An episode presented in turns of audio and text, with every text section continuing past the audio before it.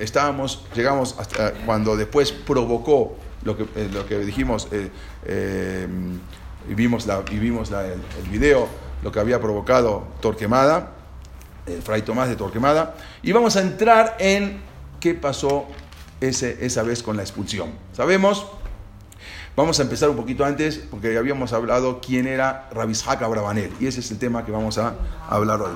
¿Quién era Rabishak Abravanel? Era un Talmid Raham impresionante, que hoy tenemos todos sus libros, prácticamente que él escribe sobre todos los Nevi'im y sobre los, sobre los Ketubim. Y él es la fuente más verdadera que tenemos, porque puede, puede haber muchos historiadores, pero Rabbi Isaac Rabanel estuvo en el momento de la expulsión y él es el cronista más real que podemos tener, porque una carta a la reina Isabel. Ah, eh, eh, es lo que vamos a contar hoy. Entonces, ¿quién era? No, no, ahora eso. ¿Quién era? eh, vamos a ver. ¿Quién era Rab- Raba eh, Abravanel? El abuelo, vamos a empezar. El abuelo de, de, de Rabbi Isaac Abravanel se llamaba Don Shemuel Abravanel, ¿sí? que él era el, el- tesorero real. Él era un tesorero real del rey. Y habíamos contado que en 1391, en la revuelta de Sevilla, para salvarse, ¿sí? y eso es un tema lar- largo para hablar, cuando llegan y les dicen la opción es o te conviertes o te mato.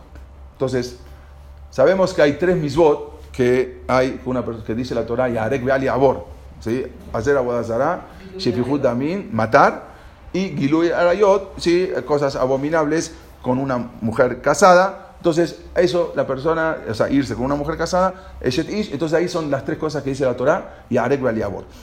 Pero no siempre, no siempre es Yarek. Hay que ver si es delante de mucha gente, si es solo, si es Barrabim, ¿no? Pero hay que ver cada caso. Este Rab, que era a su vez el tesorero real, le dicen que si no se convierte, lo matan a él y a toda la familia. Y él se convierte a los ojos de este Rab Shemuel Abravanel, a los ojos del pueblo, con la intención de inmediatamente ir sacar a su familia y mandarla a Portugal. Entonces se convierte Rab Shemuel Abravanel y, se- y le ponen Juan de Sevilla. Entonces de Rab Shemuel Abravanel se pasa a llamar Juan de Sevilla. Inmediatamente el Rab manda a toda su familia a Portugal y en el momento que menos pensado, después de unos meses, él también se escapa a Portugal y obvio se vuelve otra vez. En Portugal no estaba, eh, no había ningún problema. Entonces, inmediatamente el rey de Portugal lo llama a la corte porque sabía que él era una persona, mu- una eminencia y lo llama a participar con él en la corte. Y él empieza a participar en la corte en Portugal. Después su hijo sigue como tesorero, o sea, él fallece, su hijo Rab Yehuda Abravanel era el banquero personal del rey de Portugal y el, y el tesorero, vamos a decir, el- el- el ministro de Hacienda, ¿sí? de la Hacienda Pública, el que manejaba todo el tesorero de Portugal. Su hijo, que nació en 1437, se llamaba Rabishak Abravanel. Entonces, este Rabbi Abravanel ya venía de tres generaciones de administradores públicos de reyes. O sea, eran respetadísimos, eran los más importantes. Su abuelo, Rab Shemuel Abravanel, Juan de Sevilla, su, su, el- el- su papá, Rabbi Yehuda Abravanel, y él, Rabbi Isaac Abravanel. El hijo de Rabbi Isaac Abravanel también se llamó Yehuda. O sea, ellos, como los sefaradín, que ponen el nombre de, eh, del abuelo. En 1437 nace Rabbi Isaac Abrabane- Abravanel. Él le sucedió en el puesto de tesorero del rey Alfonso V de Portugal, que es el que vemos acá. ¿sí? Él era su tesorero, el tesorero de, real, y en el año 1461 lo, lo nombraron tesorero. Estamos hablando que tenía solamente 24 años. A los 24 años, Rabbi Isaac Abravanel lo, lo ponen como el tesorero real, lo ponen como el ministro de Hacienda. ¿sí? Sea, el que manejaba todo el tesoro de Portugal. Pero eh, aquel periodo de tranquilidad en Portugal, porque mientras en España se perseguía a los marranos, como habíamos dicho, a los criptojudíos, a los que se hacían pasar por cristianos para obtener los beneficios, en Portugal no había ningún problema. ¿sí? En Portugal estaba todo perfecto, había tranquilidad, había yeshivot, y es la clase que viene, lo que vamos a hablar, todo cómo era la, época en Portugal. Pero en este momento él se acaba la tranquilidad en Portugal. ¿Por qué? Muere el rey Alfonso V y asciende, o sea, su hijo se llamaba Juan II o Joao II, ¿sí? Al reino de Portugal. al- él asciende al, rey, al, rey- al reino de Portugal, al trono de Portugal. Pero, desgraciadamente, cae una sospecha infundada sobre Rabbi Isaac Abravanel. ¿Por qué? Porque a su vez Rabbi Isaac Abravanel también, él era tesorero del duque de Braganza. Había un, un duque muy importante, de las familias más importantes de todo Portugal, que el duque de Braganza, cuando fallece el rey, él quiere tomar posesión como rey. Entonces ahí hubo un litigio y lo mandan eh, a una revuelta, pero el rey, este que vemos, rey Joao Juan II, lo manda a detener al duque de Braganza y lo, lo manda a ahorcar en la, eh, en, la, en la plaza de Portugal, en la plaza del Rocío. Ahora, ¿qué pasa? Entonces, como Rabbi Isaac Abravanel también tenía mucha amistad, automáticamente se lo acusa también a Rabbi Isaac Abravanel de traición, o sea, de tan bien que iba la cosa, y ahora de repente muere el rey, sube el príncipe como rey, el rey Juan II, y, y automáticamente ahora se lo acusa a Rabbi Isaac Abravanel de traición. Esa, como dijimos, una, una sospecha infundada, y a su vez se lo condena a pena de muerte, a Rabbi Isaac Abravanel. Entonces, como vemos acá, Rabbi Isaac Abravanel, y él, a través de sus contactos, logra escaparse a España. Se escapa a España. Eh, no, él nunca estuvo en España. Su, su abuelo era en 1391 que sabía. Pero no, pero a los judíos todavía en España no se los persigue. Dijimos que se los persigue en España a los marranos, a los criptos judíos, a los que se hacen pasar por cristianos para obtener los beneficios. Pero a los judíos todavía no se, lo- no, no se los persigue. Entonces él, al último momento, cuando ya venían por él, logra escaparse Rabbi Isaac Abravanel a España junto con su familia. Y también logra, eh, consigue clandestinamente llevarse, que estaba prohibido, eh, bolsas de oro, de plata, de, piedras preciosas, que era lo único que se puede llevar. O sea, ¿qué, qué- qué se va a llevar? Su casa no se puede llevar.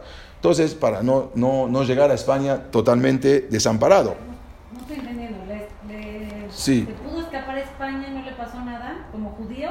No, Eh, es lo que dijimos. En España todavía no se perseguía a los judíos, se perseguía a los que se hacían pasar como cristianos, son los marranos, vamos a decir, los criptos judíos, para obtener beneficios, porque el que, el, que- era judío les prohibían todos los tipos, todo tipo de trabajos. ¿Uno podría vivir El- como judío en España? Sí, claro, abiertamente. Pero, pero ¿qué pasa? No, no, no, ningún trabajo era, sí, no podían tener eh, esclavos o, o personal, eh, sí, todos los beneficios. Al que se convertía les quitaban todos los impuestos, le daban todos los beneficios, podía ejercer como doctor, podía ejercer como, como, como profesor, podía, todo- le daban todos los beneficios más que, los, que a los cristianos. A los judíos no hay ningún beneficio, pero no te persigo. Entonces Rabbi Isaac Se va a España. rico, Sí, de todas maneras, él tenía dinero.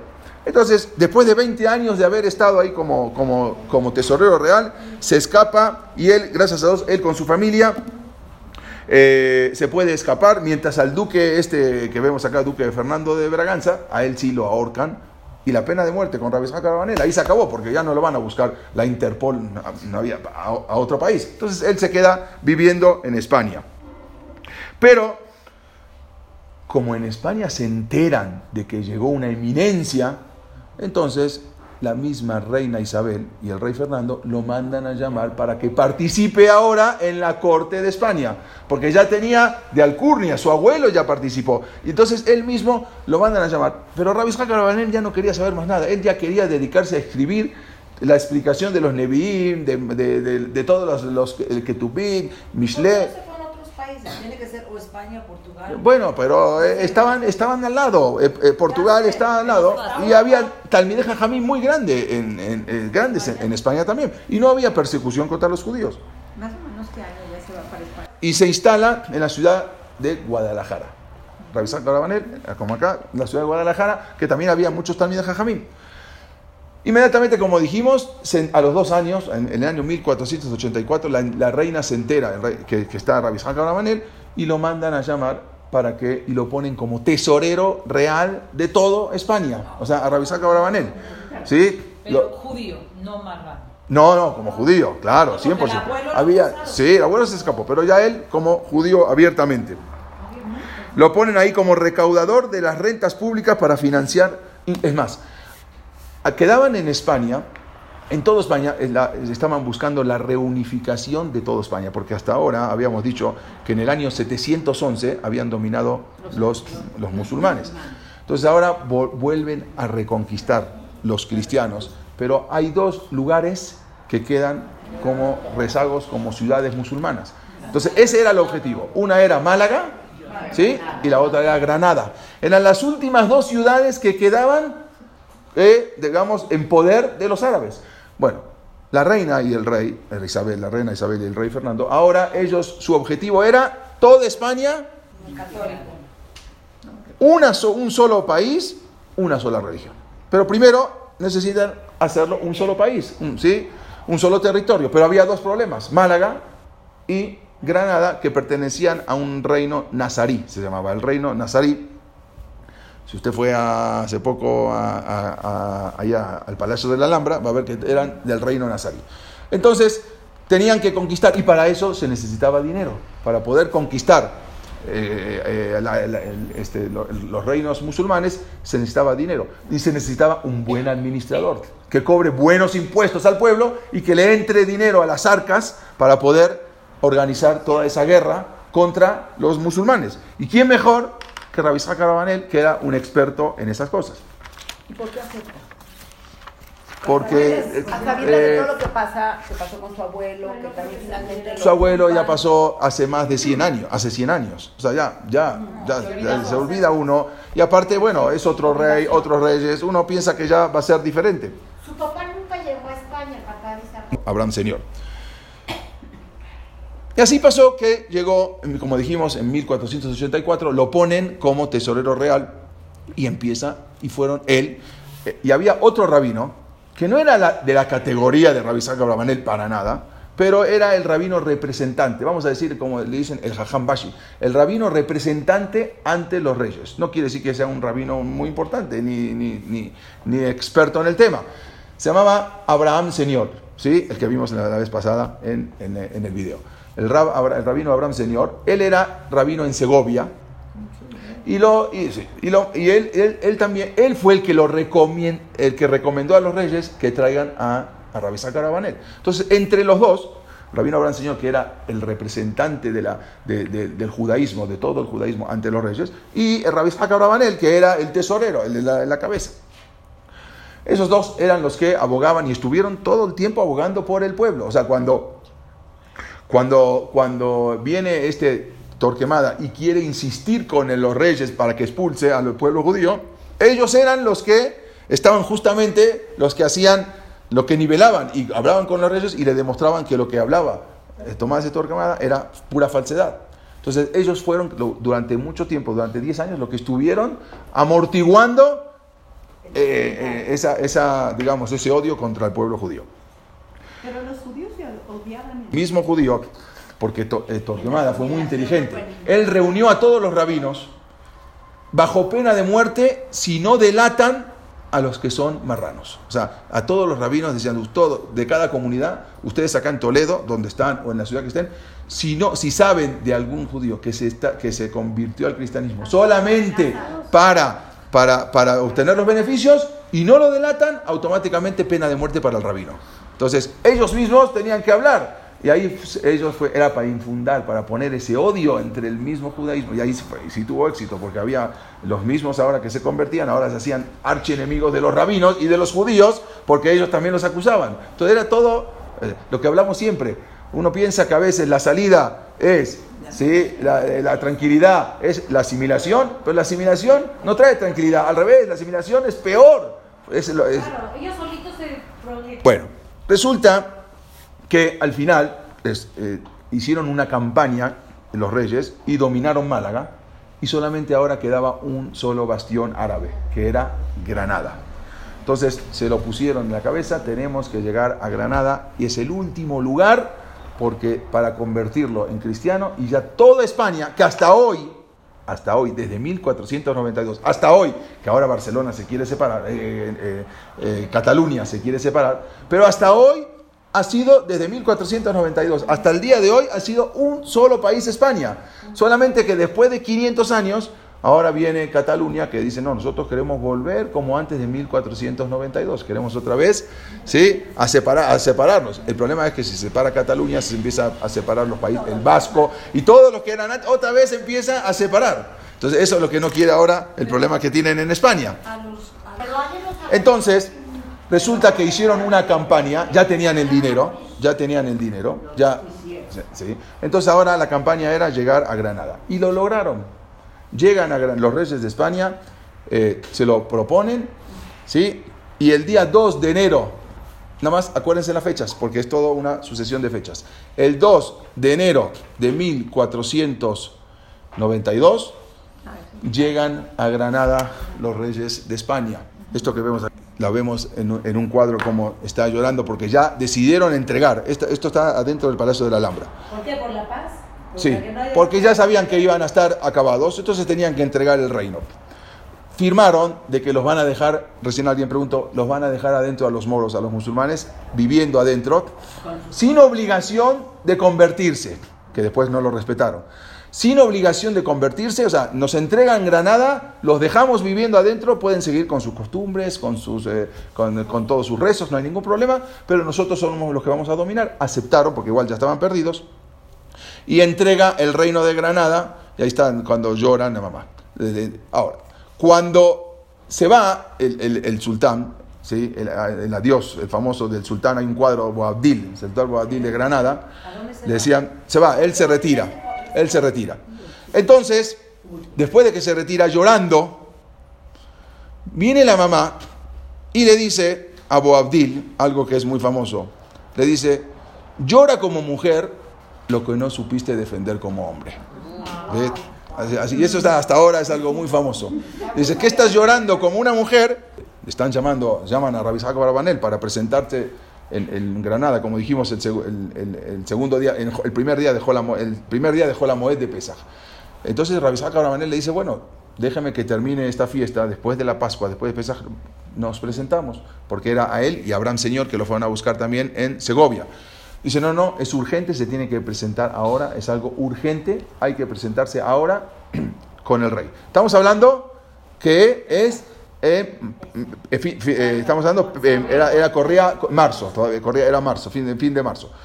Estamos hablando de que esto habían conquistado el 2 de enero. Estamos hablando de febrero, marzo, seis, estamos dos, tres meses. Los reyes ya tienen algo urgente que comunicarle a Rabbi Isaac Abravanel. Tuvo que dejar, Rabbi Isaac Abravanel, dejando a toda la familia en plena festividad, ¿sí? Y tanto él como eh, Abraham Señor se encontraron para ir hasta Granada. Al llegar a Granada, prá- prácticamente no tuvieron tiempo para admirar lo que era el palacio, o sea, lo que es todo lo que es el, el Palacio de la Alhambra es algo impresionante, es todo una ciudad. Pero directamente los tienen que presentar, se tienen que presentar ante los reyes. Cuando se presentan Rabbi Isaac Arabanel y Abraham Señor ante los reyes, les dicen esto, los reyes, el rey le dice, tenemos, lo primero que le dicen es, tenemos malas noticias para ustedes.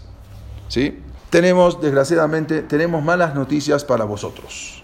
Así le comenta el rey.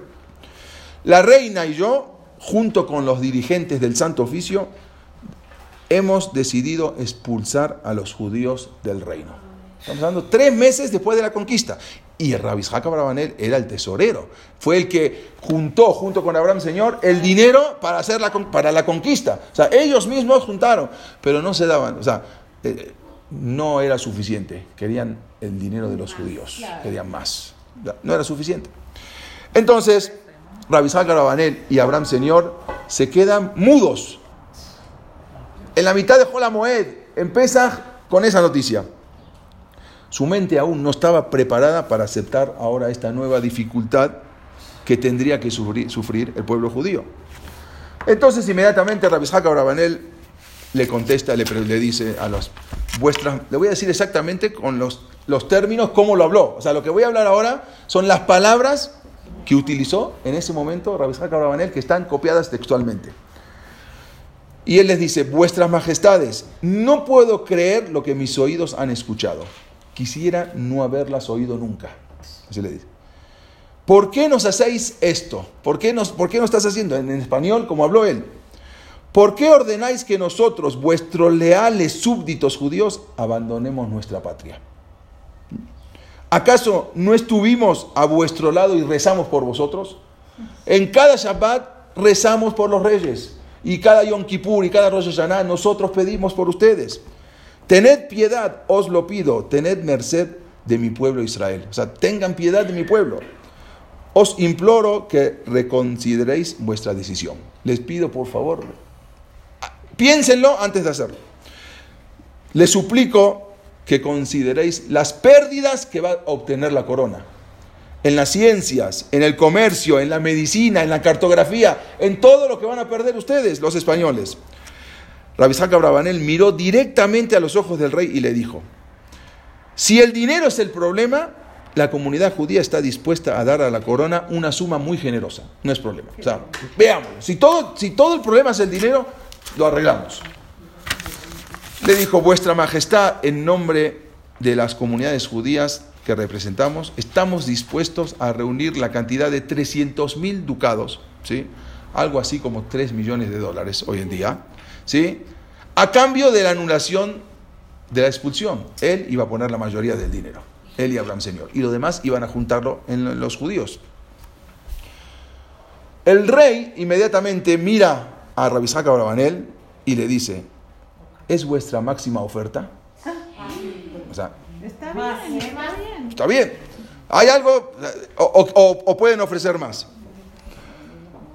Puede ser renegociada, su majestad, la cantidad, respondió Abraham Señor. Pero es una suma bastante razonable. Lo que le estamos ofreciendo es algo que no, no es fácil de conseguirlo. En ese momento, estaba toda la corte y también estaba Torquemada.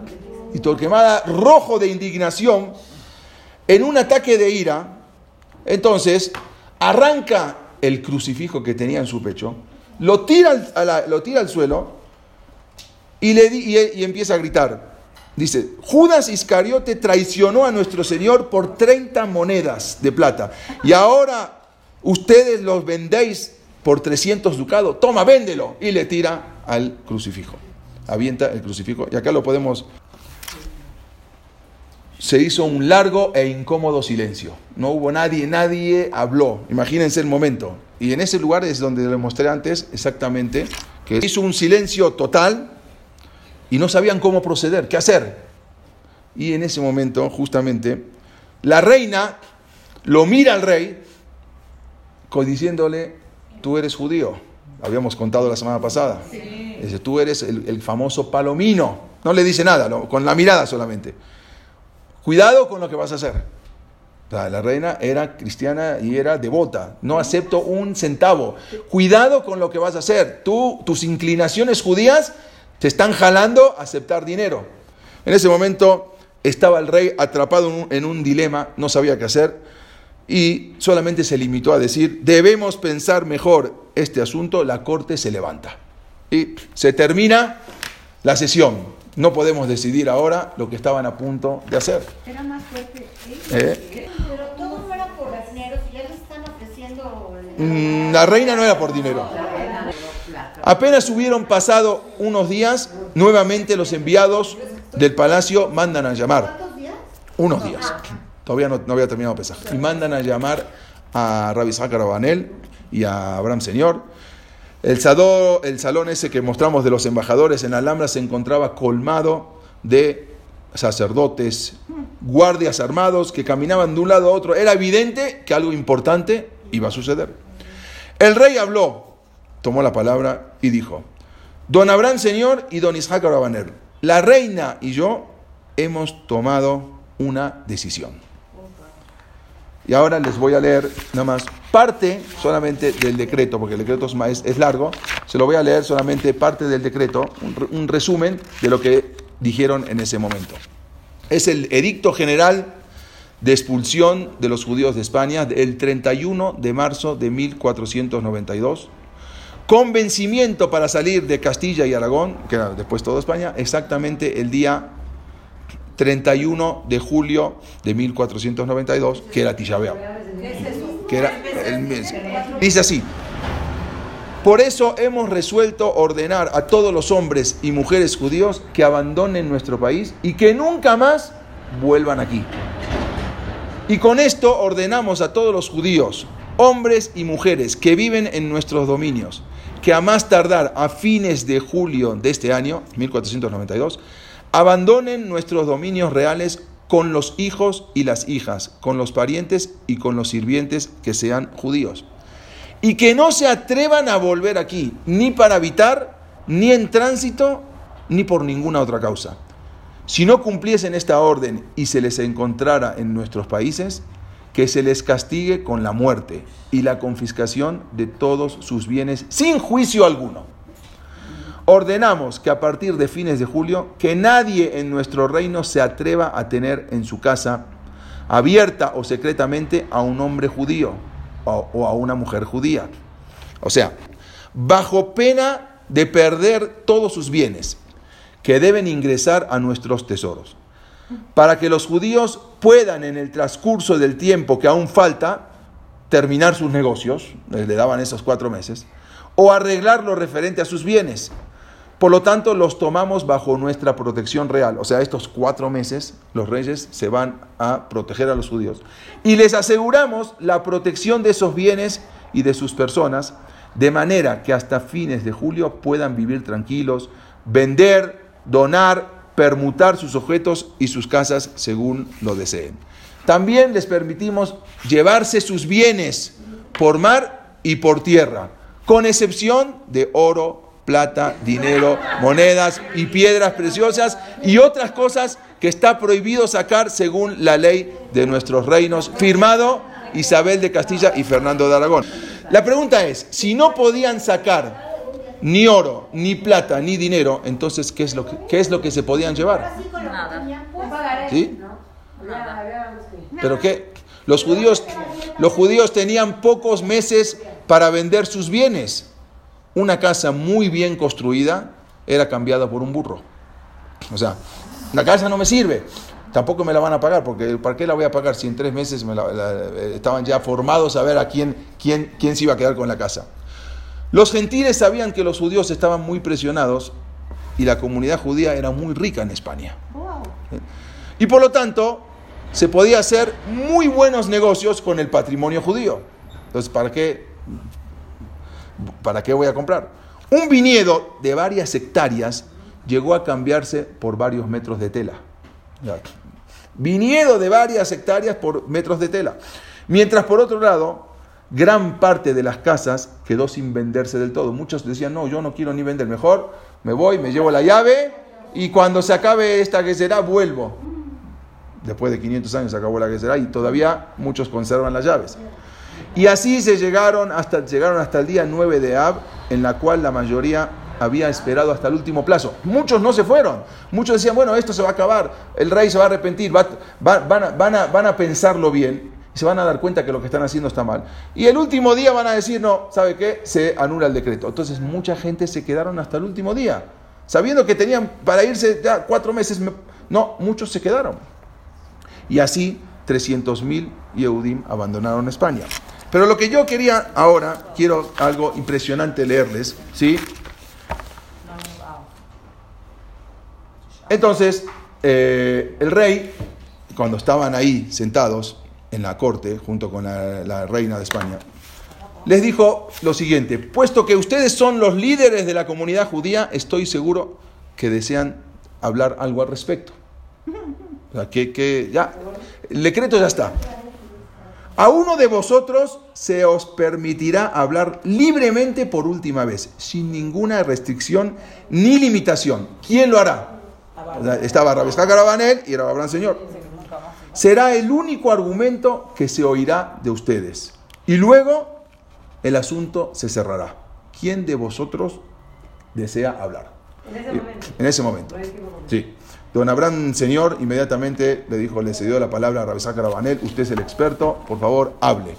Y esto fue lo que dijo Rabisá Carabanel, nada más que ¿Dónde saca esto? ¿Barbanel lo escribe? to- to- todo es como de lo que habló Rabisá Carabanel ahora, lo que vamos a decir, vean y piensen lo que estoy hablando, mientras estoy hablando, como proféticamente todo lo que dijo Rabisá Carabanel se cumplió. Todo. Todo lo que dijo parece que habló en ese momento con Ruach HaKodesh. Y dijo lo siguiente. Vuestras majestades, don Abraham Señor y yo os agradezco por esta oportunidad para hacer una última declaración en favor de las comunidades judías que representamos. Todavía está dando las gracias porque le dieron una oportunidad de expresarse. Y le dijo lo siguiente, no es grande el honor cuando a un judío se le pide suplicar por la seguridad de su pueblo, pero es una desgracia mayor cuando el rey y la reina de Castilla y Aragón, y ciertamente de toda España, deben buscar la gloria en la expulsión de un pueblo indefenso. O sea, ustedes, es una desgracia que ustedes tengan que buscar su gloria en un pueblo indefenso. Encuentro muy difícil entender cómo un hombre, una mujer o un niño judío pueden ser una amenaza para la fe católica. ¿Sí? No se entiende. Os destruimos nosotros, nosotros somos destructores, nosotros, nosotros fuimos a la guerra con ustedes. Es lo contrario, ciertamente. ¿Acaso no nos pusiste excesivos impuestos y los pagamos? ¿No nos aterrorizaste día y noche con la diabólica Inquisición? ¿Y nosotros qué? ¿Nos portamos mal? Entonces ahora viene lo que va a hablar. Le dice, escuchad, oh Shamaim, dice, escucha el cielo. Prestad oídos, rey y reina de España, en nombre de mi pueblo y el de Israel, el elegido de Dios. Declaro a los judíos exentos de culpa. Está hablando Rabbi Abravanel. Son inocentes de todos los crímenes contenidos en este abominable edicto. La injusticia y la transgresión cargaráis contra vosotros. El indigno decreto que, os, que hoy proclamáis será vuestra caída. Y este año en que ustedes creéis que será la gloria más grande de España, se convertirá en la ruina más grande de vuestra nación. Padecerán por siglos venideros el desbalance de las fuerzas que habéis, creado. Vuestros descendientes pagarán caro este error. Nada más les quiero decir algo, nada más voy a interrumpir. No. España en ese momento, después de ahí, encontró un nuevo continente, encontró América. Tendrían que ser el pueblo más fuerte y más rico del mundo, porque encuentran otro continente que pertenece desde Argentina hasta México, prácticamente toda España. Era, imagínense, y de acá sacaban de la riqueza, sacaban oro, plata, se llevaban, pero de, especias, de todo. Tenían que ser el pueblo más rico del mundo. A partir de ese momento, España empieza a caer y no termina de caer, y al final fueron el- lo- exactamente lo que dijo Rabbi Carabanel. Le dijo, y presten esto si no es verdad, presten atención. Seréis una nación de analfabetos. ¿Sí? Hasta ahora se cuentan chistes de gallego. Y con el paso del tiempo, España, que fuera alguna vez una gran nación, será objeto de escarnio entre las naciones. España, la ignorante, otrora poder- poderosa. Lo que era poderosa, se van a llamar España, la ignorante. España, la nación que mostraba tanta promesa, pero que logró tan poco. Y un día España se preguntará, ¿qué ha sido de nosotros? Está diciendo lo que va a pasar en el futuro. ¿Por qué somos los españoles el hazme reír de las naciones? ¿Sí? Y los españoles de entonces mirarán a su pasado y se preguntarán, ¿cuál fue la causa de esto? Y verán a este día como el inicio de la decadencia de esta nación. La respuesta va a ser ese día, el 31 de marzo de 1492. Todos se van a preguntar y van a, van a llegar a esas conclusiones. Y la causa de vuestra caída no será otra que sus venerados reyes católicos. Ustedes van a ser los culpables. Don Fernando y doña Isabel, perseguidores de los judíos, creadores de la Inquisición y destructores de la mente española. Podéis convertir a todos los pueblos del mundo, pero mientras no, no hayáis convertido al judío, no habréis probado nada, excepto que sois capaces de, eh, perseguir al ignorante. O sea, puedes convertir a todo el mundo, pero mientras no conviertas al judío, no hiciste nada. Todo lo que hiciste no, se no valió de nada. Escuchad, rey y reina de España. En este día os habéis sumado a la lista de los que hacen daño al pueblo de Israel. O sea, ustedes después ya de los egipcios, de los griegos, de los romanos, ustedes ahora, los españoles, ya se sumaron a la lista. Si buscáis destruirnos, vuestros deseos se, se frustrarán, pues gobernantes más grandes y poderosos que ustedes lo intentaron y han fracasado. Prosperaremos en tierras lejanas, porque donde quiera que vayamos, el Dios de Israel estará con nosotros. Aunque vosotros tenéis el poder, nosotros poseemos la verdad. Y en cuanto a vosotros, en cuanto a ustedes, don Fernando y doña Isabel, ya ni siquiera los llamó reyes, ¿sí? La mano del Todopoderoso castigará la arrogancia de vuestro corazón. Ningún heredero de ustedes reinará en España. Ni uno. Se murieron todos los hijos. Después, vamos, vamos eran no directos, eran de otro. Vamos entre paréntesis. Isabel, la reina de España, tenía todas sus ilusiones puestas en su hijo Juan, ¿sí? en quien recaería la, herencia del futuro español. Para eso le dieron al príncipe Juan una esmerada formación intelectual en la infancia, de todo le enseñaron. Pero una sucesión in- inesperada de muertes enluta a la corte española y hace caer a la reina Isabel en una profunda desilusión y tristeza que provoca luego su muerte. Vamos a ver qué. Después de la Me me voy a adelantar, me voy a adelantar. El 6 de octubre de 1497, estamos hablando, ¿sí? cuatro años después, o cinco años después, el príncipe y el único varón de los reyes, ¿sí? muere repentinamente de una enfermedad muy rara. El único, era el único rey, el único que era, el único varón. Esa desgracia había sido como un, la misma reina lo dijo, que fue una desgracia, esa fue como un cuchillo clavado en el, en el alma de la reina. O sea, ella en el momento que murió su hijo dijo que es como si fuera que le clavaron un cuchillo. La infanta Isabel, una, la princesa, era reina consorte de Portugal, se convierte entonces ahora en la heredera del trono. Entonces los reyes la, mandan a llamar que venga desde Portugal y la obligan a regresar a España para que la juren, o sea, que la- en la corte de Castilla, como la, futura reina. Entonces la princesa tiene que venir a fuerzas desde Portugal y viaja embarazada, estaba embarazada de su primer hijo. Pero el cansancio del viaje, por el cansancio del viaje, da a luz en la mitad del camino en forma prematura, el 23 de agosto de 1498, a un niño que se llamaba Miguel, pero en ese parto la princesa muere. ¿Sí? Muere en el camino. Ahora todas las esperanzas en quién recaen? En Miguel, en el niño como futuro heredero. Los reyes hacen cargo de su educación, del nieto, de las mejores, de los mejores, la mejor educación. Pero el niño, el 20 de julio del año 1500, también muere. Ok. La herencia entonces recae ahora sobre la infanta Juana. Que infanta Juana, que ella estaba casado con Felipe el Hermoso, que era francés. Y estaba, y Francia con España estaban en guerra. Pero había un problema. La infanta Juana se la conoce como Juana la Loca. ¿Sí? Por su inestabilidad emocional. No podía reinar. Era Juana. Y su marido era muy malo con ella. El yerno Felipe no era leal a España y hace alianzas con Francia contra España. O sea, el mismo yerno está contra guerra. Juana, esta Juana, después de tener varias discusiones con su madre, la reina, porque ella de verdad que no estaba bien, se regresa con su esposo a Francia.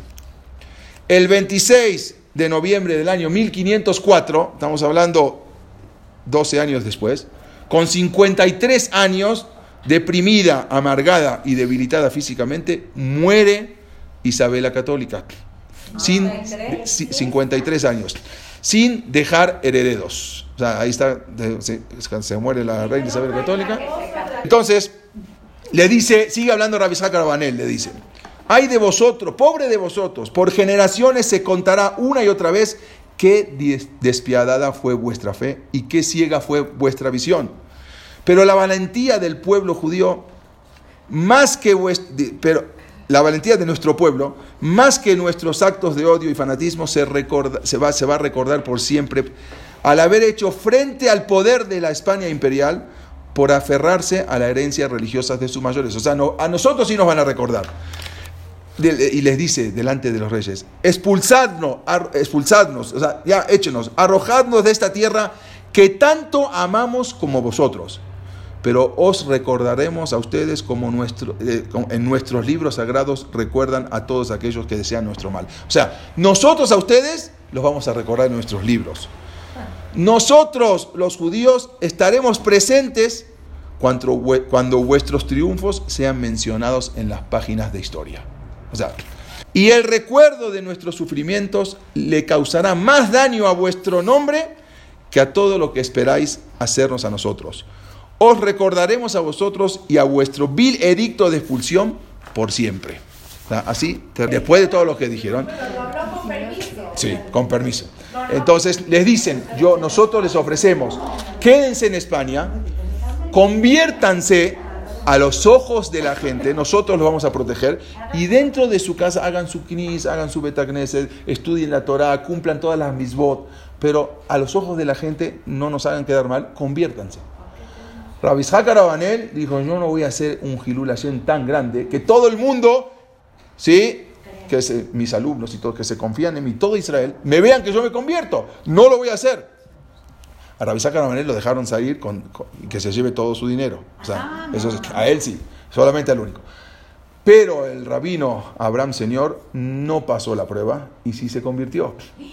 Él, con su yerno, con su esposa, con sus hijos, y exactamente el de- eh, fue eh, un, eh, vamos a decir, luego, luego ahí tengo la fecha, él no, no, no, no, a los 80 años, tenía 80 años, y a los 80 años se va y se convierte. Y se, y pero no solamente se convierte, es lo que vamos a hablar después, se pone, se cambia de nombre, hicieron una, una fiesta, algo impresionante, porque tenían que hacer pompa para que todo el mundo vea cómo el rabino se convierte, para que todos sigan el mismo camino. Y se cambia de nombre, en lugar de, de, de Abraham Señor, se cambia el nombre y se pone eh, Fernando Pérez Coronel. Fernando por su padrino, porque a la misma conversión llegaron los reyes católicos más adelante. Entonces, él se pone, ¿y por qué se cambia? ¿Por qué escogió ese, nombre? Fernando por su padrino, que era el rey Fernando. Pérez Coronel, porque él mismo quiso dar una señal con su nombre. Pérez Coronel. Perezco, acabo, Ron con la, con la, con la canción Kel de Akadosh Baruj. Lo que estoy haciendo, Pérez Coronel. Perezco, Ron Kel. Perezco con la canción de, de Dios. O sea, él sabía que lo que estaba haciendo estaba mal, porque fue un Hilul Hashem tan grande que fue algo tremendo. Y nada más quiero terminar la clase con esto Pero solo se convirtió por lo dijo, es algo, un comentario que dijo León Tolsto- Tolstoy mucho más adelante, y dijo así, él como, cómo entiende a los judíos. Y él dijo así, ¿qué es ser judío?